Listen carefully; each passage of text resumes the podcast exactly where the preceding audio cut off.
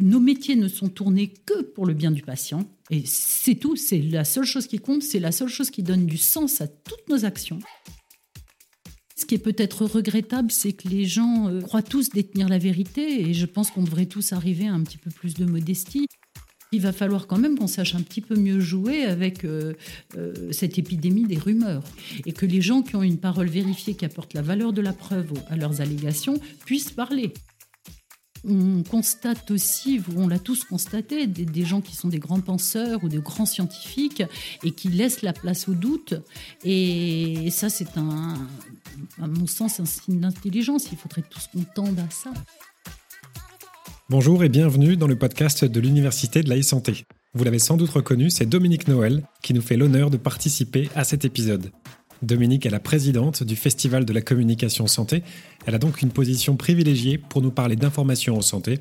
C'est donc naturellement que je lui ai demandé son point de vue sur l'un des risques majeurs pour l'information en santé, à savoir la perte de confiance dans la parole scientifique. Et puis un sujet en amenant un autre, nous avons aussi parlé des déserts médicaux et du rôle des associations de patients comme relais de l'information médicale. Je vous laisse écouter la conversation que nous avons eue au cours du Summer Camp de l'Université de la e-santé à Castres-Mazamet. Bonne écoute. Bonjour Dominique. Bonjour Nicolas. Alors parlez-nous un peu du festival cette année. Quand est-ce qu'il a lieu? Est-ce qu'il a lieu en physique ou en digital? Pour la première année, il va avoir lieu en figital, un mélange donc de, digital et de physique. Et la, la, première, il y a une semaine de la santé, ça c'est une nouveauté du 22 au 26 novembre. Et là, c'est du digital, ce qui nous permet de devenir le premier festival de la communication santé francophone. Je suis sûr qu'il y aura énormément à dire. On le voit là, on enregistre pendant l'université de la e-santé à Castres-Mazamet. On parle de beaucoup de choses, intelligence artificielle, données et ainsi de suite. Est-ce qu'il y a des thèmes particuliers ou un thème particulier qui vous a particulièrement marqué? Vous pensez qu'il y a une discussion qui est nouvelle qui se fait sur un sujet? Je trouve que évidemment ce sont des sujets émergents. Je trouve que ça ne va pas aussi vite que nous aurions pu l'espérer. Euh, je pense qu'il faut peut-être encore plus se poser la question de la souveraineté des données parce qu'il n'a échappé à personne que beaucoup de pays sont à la manœuvre et il me semble tout à fait important que nous ayons une souveraineté numérique. C'est compliqué, mais c'est une affaire de volonté et je pense que ça vaut la peine. Ce sont des données sensibles. On est en train de parler de choses euh, absolument fondamentales. C'est très au-delà de, problèmes politiques, c'est la santé humaine. Donc euh, sur cette santé humaine, on ne doit pas badiner. Il y a les données, il y a la sécurité des données. Moi, il y a un sujet qui m'a frappé aussi, puisqu'on est dans, le thème de la communication. Euh, on parle beaucoup de mettre le patient au centre du système de santé. Le patient a, lui, accès à de plus en plus d'informations. On en parlait tout à l'heure dans une des tables rondes. On a des algorithmes d'intelligence artificielle dans nos poches, euh, à travers nos téléphones portables. Mais c'est aussi des sources d'informations immenses. Est-ce que ça change la manière dont la communication santé est véhiculée? Est-ce que ça ouvre à des risques particuliers? Qu'est-ce que, que vous percevez de, de toute cette information qui est maintenant à notre disposition? Alors, si nous voulons parler de risques, oui, grand risque d'infox, euh, l'infox, hein, c'est-à-dire vraiment la fake news, qu'on appelle la fake news. Ça, c'est évidemment extrêmement dangereux. Et il y a un autre problème avec ça, c'est le, les algorithmes, si vous voulez. C'est-à-dire que si vous commencez à aller regarder des informations fausses, c'est-à-dire des sites non vérifiés, des informations qui peuvent être complotistes, eh ben vous recevrez de plus en plus d'informations complotistes. Et ça va alimenter euh, une réflexion qui sera euh, totalement fausse. Et du coup, il est vraiment très très important de, vérifier la, source que le patient utilise. D'ailleurs, je dirais la source que chacun, chaque concitoyen, chacun d'entre nous euh, euh, utilise, parce que euh, c'est la porte ouverte. Ces algorithmes sont la porte ouverte à recevoir des informations qui ne sont pas vérifiées, qui viennent de, tous azimuts. Donc ça, si vous voulez, c'est un, un, côté un peu péjoratif. Je dirais même que j'aurais tendance à penser que dès le deuxième cycle, on devrait faire de la apprendre à se servir des médias. Ensuite, il y a une forêt d'informations, une forêt, c'est-à-dire on est, envahi d'informations, d'informations contradictoires, et ça aussi c'est quand même compliqué, comment déjouer le vrai du faux.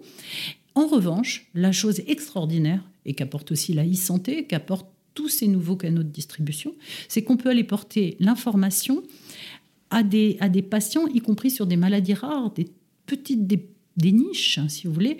On va pouvoir aller porter une information, et ça, la e-santé va le permettre parce qu'il y a, il y a des gens qui, vont analyser les données et vont pouvoir vraiment essayer de, de, trouver euh, la bonne personne. Et on peut presque faire un, du one-to-one.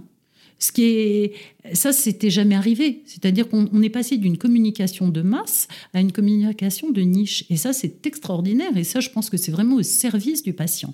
Et le patient au centre, moi, je, je, je, ne parle pas de ça. Je, pense que le, patient, d'abord, il n'y a pas. Euh, nos métiers ne sont tournés que pour le bien du patient. Et c'est tout. C'est la seule chose qui compte. C'est la seule chose qui donne du sens à toutes nos actions. Et le patient, il n'est pas au centre, mais il a un savoir expérientiel. Et il n'y a, que lui qui sait. Il y a des associations de patients avec, euh, qui ont une énergie absolument extraordinaire. Et surtout, quand vous avez une, nouvelle, une pathologie qui est nouvelle pour vous, bah, vous avez des gens qui ont déjà cette pathologie et qui vont, vous allez pouvoir vous rapprocher un peu comme des pères et ils vont vous apprendre, ils vont vous expliquer, ils ont l'expérience et ils vont peut-être vous permettre aussi de, de, de, vous adapter plus vite, de comprendre plus vite ce qui va vous arriver et aussi ce qui va bien se passer pour vous parce qu'au début, c'est un tsunami qui vous tombe sur la tête quand vous apprenez que vous avez une maladie, et c'est principalement toutes ces maladies graves. Et, donc ça, c'est... Euh, voilà, donc le patient, il n'est pas au centre, il a un savoir expérientiel et tout est fait pour lui. Mais il y a aussi le savoir scientifique. Je, pense qu'en fait, c'est vraiment une communauté de compétences qui va se former autour du patient et de sa pathologie. Et j'ai l'impression que les associations de patients, puisque vous en parliez, jouent un rôle ou de plus en plus grand, ou en tout cas sont de plus en plus visibles, pour relayer l'information, mais dans les deux sens. Euh, depuis, bon, ceux qui l'ont, peut-être le labo, l'entreprise, euh, les organismes d'information, euh, mais également du patient retourné vers le personnel soignant, vers le labo et, et ainsi de suite. Oui, d'abord, franchement, on est beaucoup plus fort ensemble.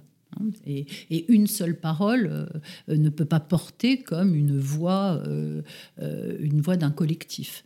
Ensuite, bon, même si je vais vous parler de, temps un petit peu plus ancien, mais il y a une dizaine d'années, on était vraiment, il y avait le sachant et le patient recevait la bonne parole et puis voilà, voilà. Or, on parlait de son corps. Donc, je dirais qu'il y a eu un, contre-pouvoir qui s'est mis en place. Ce contre-pouvoir est bien compris, je pense maintenant. Enfin, en tout cas les, associations de patients font tout pour faire entendre leur voix et, puis être évidemment euh, respectés, surtout comprendre de quoi on parle.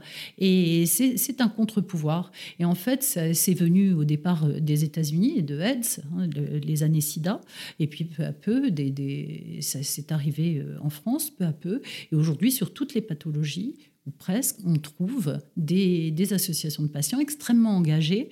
Et moi, je dirais que chaque fois qu'on rencontre une pathologie, enfin, si, quand on est confronté tout d'un coup à la maladie, je pense qu'il faut se rapprocher de ces associations de patients parce que vraiment, on va avoir ce savoir expérientiel et on va pouvoir échanger sur des choses, des fois, qui, sont, qui peuvent être très simples, mais qui pour vous sont un océan de problèmes. Et voilà. Et alors, bien sûr, après, il y a tout un personnel soignant qui est, euh, voilà, c'est une sorte de, collectif au, profit du patient. On a beaucoup parlé de, déserts médicaux au cours de cette université de la e-santé, mais dans le cadre euh, de la téléconsultation et de la manière dont la téléconsultation euh, pouvait affranchir certaines des distances.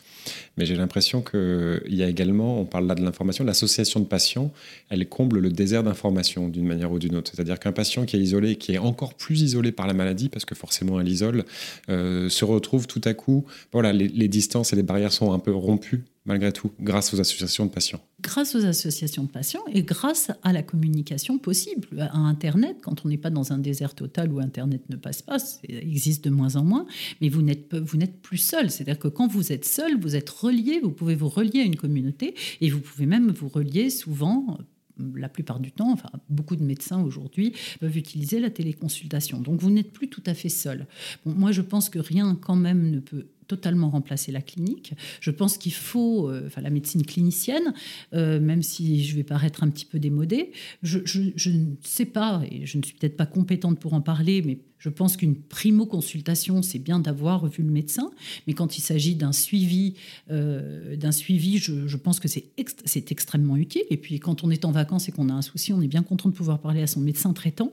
Et, quand on est isolé dans un désert médical, on est aussi très très content de ne pas avoir 50 50 km aller-retour à faire pour aller voir le patient, le, médecin. Sauf si c'était vraiment, c'est totalement fondamental et qu'on n'avait pas le choix parce qu'il faut aller faire des examens, etc. C'est autre chose. Donc oui, bien sûr, ça peut juguler les déserts médicaux j'ai encore j'ai un vœu moi c'est que cette crise Covid ait donné tellement envie aux gens de se réapproprier les territoires et ici, on voit bien quand même c'est un territoire fort agréable et on, a probablement beaucoup plus d'espace que dans la région parisienne pour un prix euh, plus modique. Et, finalement, c'est assez rapide euh, avec les transports aujourd'hui et puis avec le télétravail. Donc finalement, en se réappropriant les territoires, on peut espérer que, les territoires, en se repeuplant, bah, les, médecins, vous savez, c'est quelque chose de très simple. Hein. Il y a des déserts médicaux parce que tout d'un coup, il n'y a plus rien. Alors si vous, vous avez des jeunes enfants et que vous ne pouvez pas les envoyer euh, dans un bon lycée, vous ne pouvez pas les envoyer à l'université, il va falloir vous séparer tout le temps de vos enfants. Bah, vous êtes un être humain quand vous êtes médecin, donc il n'y a pas de raison. C'est pas qu'un désert médical, c'est un désert tout court. Hein. il manque tout.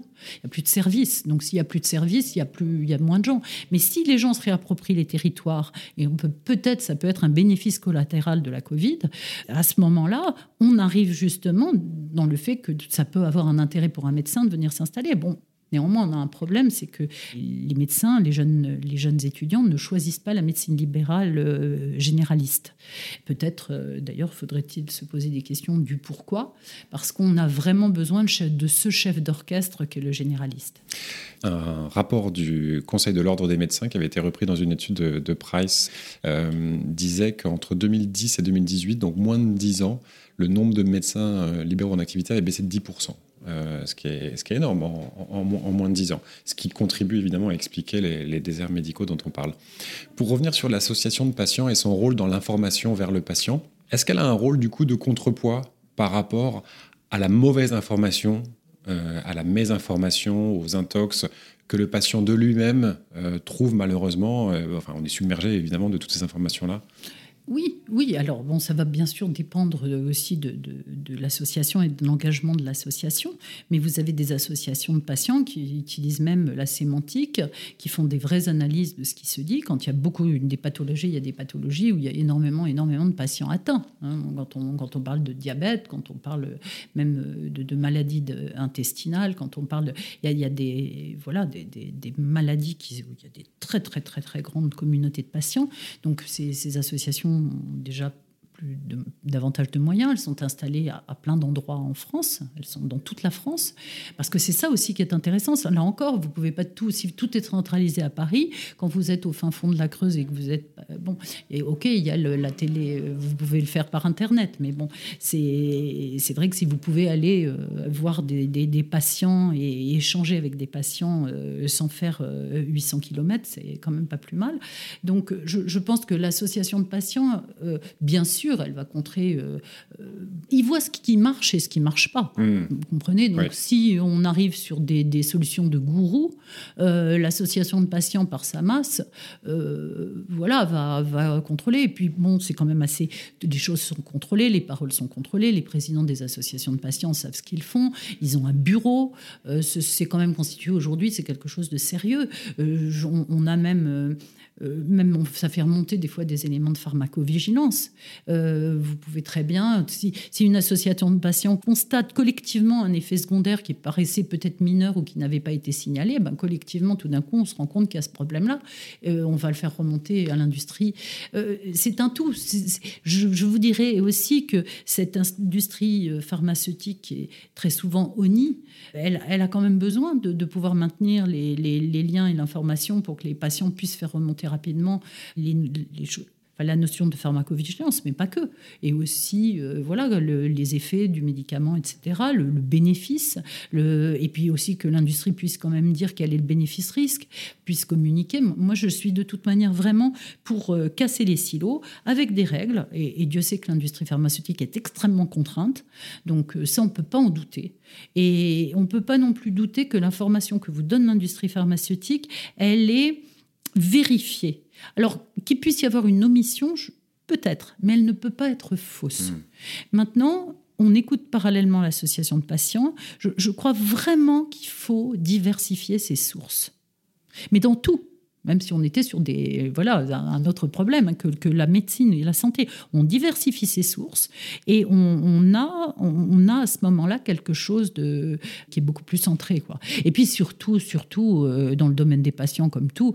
Euh, éviter d'être trop dans l'émotionnel, le sensationnel, etc. Mmh. Il n'y a pas, d'abord, il, y a rarement de choses miraculeuses. Hein, c'est regrettable, mais c'est ainsi. Et, donc, en fait, il faut raison garder. Il faut garder, voilà, il faut. On, avance des fois. Regardez sur, la Covid. Franchement, tout le monde prenait la parole à tort et à travers alors qu'on ne savait rien, et les gens arrivaient à avoir une opinion alors qu'ils ne savaient rien. C'est toujours, euh, c'est questionnant quand même ça aussi de se sentir obligé de parler de quelque chose alors qu'on ne sait pas. Et que scientifiquement, à un instant T, on ne sait pas. Bon, et ça, ça, a posé aussi d'autres problèmes. Est-ce que la, parole scientifique est lente La preuve scientifique, c'est lent. Et, les chaînes d'information euh, qu'on continue ont besoin d'immédiateté. Ce n'est peut-être pas ça, mais le monde est comme ça. Donc il va falloir quand même qu'on sache un petit peu mieux jouer avec euh, euh, cette épidémie des rumeurs. Et qu'on sache un petit peu mieux la, la maîtriser. Et qu'on sache un petit peu que les gens qui ont une parole vérifiée, qui apportent la valeur de la preuve à leurs allégations, puissent parler. Dominique, je vous interromps pour vous poser cette question-là justement. Est-ce que c'est pas un peu le, travers du fait qu'on puisse tous s'exprimer aujourd'hui par des tas de canaux différents de manière beaucoup plus simple que quand les canaux étaient réduits à la télé, les journaux, où il fallait évidemment tout le, euh, de gros moyens, tout l'environnement, etc. Aujourd'hui, tout le monde peut parler à tort et à travers, et c'est bien là le problème. Comment naturel, naturellement, si chacun peut s'exprimer sur tout pour dire n'importe quoi, bon. Euh, en fait, c'est vraiment terrible. C'est qu'en fait, il n'y a pas de choses euh, rien ne on ne peut jamais être catégorique sur rien, si vous voulez. C'est euh, voilà, il y a de l'horrible, du vraiment le dark web, et puis il y a les choses vertueuses. C'est euh, voilà, c'est ainsi va le monde. Peut-être que même dans l'homme, il y a des petits coins qui, qui sont très mauvais, et puis d'autres qui sont qui peuvent permettre à l'homme tout d'un coup de se surpasser, de se transcender et d'être extraordinaire. Et, les grandes découvertes, regarder toutes les choses qui sont en train d'émerger dans la santé, c'est extraordinaire. Au lieu d'être dépressif, on devrait se dire, mais c'est extraordinaire. On est en train de faire des traitements qui s'ajustent à vous en tant qu'humain par rapport, enfin, de, de, la thérapie génique. Vous imaginez ça? C'est-à-dire qu'aujourd'hui, euh, il y a tellement, y a, vous pourrez presque dire que certains cancers deviennent des maladies chroniques. Et ça, vous vous rendez compte qu'il y y a 10 ans, 15 ans, vous aviez le mot cancer, vous étiez mort. Et, c'est un espoir fantastique. Et en même temps, parallèlement, ben, les gens s'expriment à tort et à travers. Oui, il y a de tout, mais en même temps, c'est peut-être aussi une.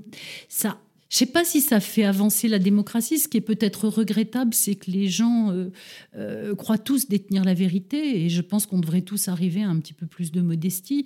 Et si on, constate aussi, on l'a tous constaté, des, gens qui sont des grands penseurs ou des grands scientifiques et qui laissent la place au doute. Et ça, c'est un, à mon sens, un signe d'intelligence. Il faudrait tous qu'on tende à ça. Alors pour euh, transitionner vers des choses, euh, pour le coup, plus optimistes, je l'espère. Euh, une des choses que la, pandémie nous a permis aussi, c'est d'entendre la parole de ceux qu'on n'entendait pas beaucoup avant, euh, ou sur qui les projecteurs étaient moins braqués, et c'est le personnel soignant. alors malheureusement, pour des raisons euh, qui ne sont pas très positives pour eux. Ils ont été surmenés, euh, ils se sont battus sur tous les fronts de manière euh, évidemment formidable. est-ce que voilà, est-ce qu'on est-ce qu'on entend cette parole du personnel soignant émerger? Est-ce qu'il y a plus d'attention qui leur est donnée maintenant? Franchement, je pense qu'on a surtout entendu un sacré échec de l'hôpital et de, de politiques de santé euh, euh, qui ont des décennies et qui donc n'appartiennent pas à un parti politique en particulier. Je, crois qu'on a surtout vu que ces services sont bien souvent euh, saturés, qu'on a fermé des lits parfois, voilà. bon, néanmoins, il y a des outils thérapeutiques, des choses extraordinaires aussi, hein, bien entendu. On a des en imagerie, il y a des, progrès fantastiques.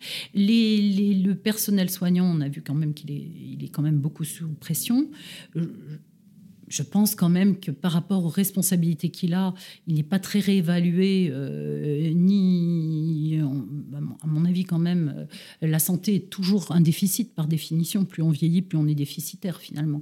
Mais, mais je pense qu'on devrait vraiment réévaluer. En fait, objectivement, ce sont les héros du quotidien sont des héros du quotidien. Quand vous voyez une aide-soignante qui est dans un service Alzheimer avec des gens qui sont vraiment totalement euh, avec cette terrible pathologie. Et, vous avez des aides-soignants qui sont là, qui doivent les porter, qui doivent les, laver, qui doivent. Euh, ce sont franchement des héros du quotidien. On peut que tirer notre chapeau. Et, des infirmières et des gens qui euh, détruisent parfois leur famille aussi, parce que ce sont des gens qui travaillent parfois de nuit, qui alternent des horaires de dingue et qui ont des familles, ils ont une vie aussi. Et hum, je ne sais pas comment on peut les remercier, mais je pense qu'on doit vraiment, vraiment les valoriser, on doit vraiment leur donner la parole. Et voilà, c'est aussi quand même aussi des modèles de vertu d'une certaine façon. Alors c'est pareil, on ne peut pas généraliser, mais quand même. Et alors, au titre de leur donner la parole, je sais qu'il y a des, des, associations qui œuvrent pour euh, les aider, puisque puisqu'ils ont quand même euh, été en, euh, on peut le dire, je crois, ça ne faut pas avoir peur des mots, en grande souffrance, enfin dans certains cas où ils arrivent maintenant, après 12, 18 mois de, travail intensif au chevet des patients Covid. Est-ce qu'on va vers un système où il y aura peut-être, au même titre qu'il y a aujourd'hui des associations de patients, peut-être des associations de personnel soignant euh, qui vont un peu porter leur parole ou qui vont servir de, relais? Oui, moi je, pense déjà que les médias, on, a, on a peu maltraité, un peu laissé tomber les médias, de, les médias professionnels de la santé. Et je crois qu'on va être obligé d'y revenir parce qu'on peut pas, tout le monde ne peut pas s'adresser seulement au grand public. Et donc, il y a, y a des médias très spécialisés dans les infirmiers, des infirmiers, des aides-soignants, des, des, médecins, une vraie presse médicale. Et, je peux vous dire, il y a même un, le SPEPS, hein, un syndicat de, de, de, la presse professionnelle. Et ça, c'est cette presse-là, je pense qu'elle est absolument essentielle et, bien sûr, à ce moment-là, on parle de ces professions, puis ces professions-là s'expriment. Il y a aussi des associations, euh, comme on a vu ici SPS, euh, hein, les, soins aux professionnels de santé. On a, on a constaté malheureusement que dans cette période, les étudiants, les étudiants en médecine étaient, les étudiants d'ailleurs en général, mais là, il se trouve qu'ils s'intéressent aux professionnels de santé, étaient vraiment en très très grande souffrance psychologique. Il y a eu beaucoup de suicides de personnel soignant. Ça a été euh, évidemment, une personne, un soignant qui veut se suicider, il, peut difficilement se rater puisqu'il connaît, il sait exactement ce qu'il doit faire. Donc euh, oui, heureusement, euh, les, ces voix-là euh, s'élèvent, des, des, gens se battent pour ça, oui, bien sûr. De toute manière, là aussi, il faut s'unir parce que collectivement, on est beaucoup plus fort. Merci beaucoup, Dominique. Mm. On vous entend pas souvent euh, euh, donner votre opinion sur ces sujets-là. On vous entend vous faire la porte-parole euh, d'autres, évidemment. C'était très intéressant d'avoir votre vue. Et on a bien compris votre cri du cœur sur les fake news et évidemment les problèmes de sécurisation des, des données dont on parlait au tout début de cet entretien. Merci encore. Merci à vous. C'était Dominique Noël, présidente du Festival de la communication santé. Je vous redonne les dates du festival. Cette année, il aura lieu en deux actes d'abord en ligne du 22 au 26 novembre, et puis un rendez-vous physique à Deauville le 21 janvier 2022. Pour y participer, rendez-vous sur le site internet du Festival de la communication santé. Le podcast de l'Université de la santé vous est proposé par Castres Mazamet Technopole. Il est disponible sur toutes les plateformes d'écoute de podcast. N'hésitez pas à le partager autour de vous. Vous pouvez également suivre l'actualité de l'Université de la santé tout au long de l'année sur les réseaux sociaux. Cet épisode a été préparé et réalisé par Son et Merveille avec un mixage d'Alice Krief et une musique de Luciano Enco. Je suis Nicolas Parodi et je vous dis à bientôt.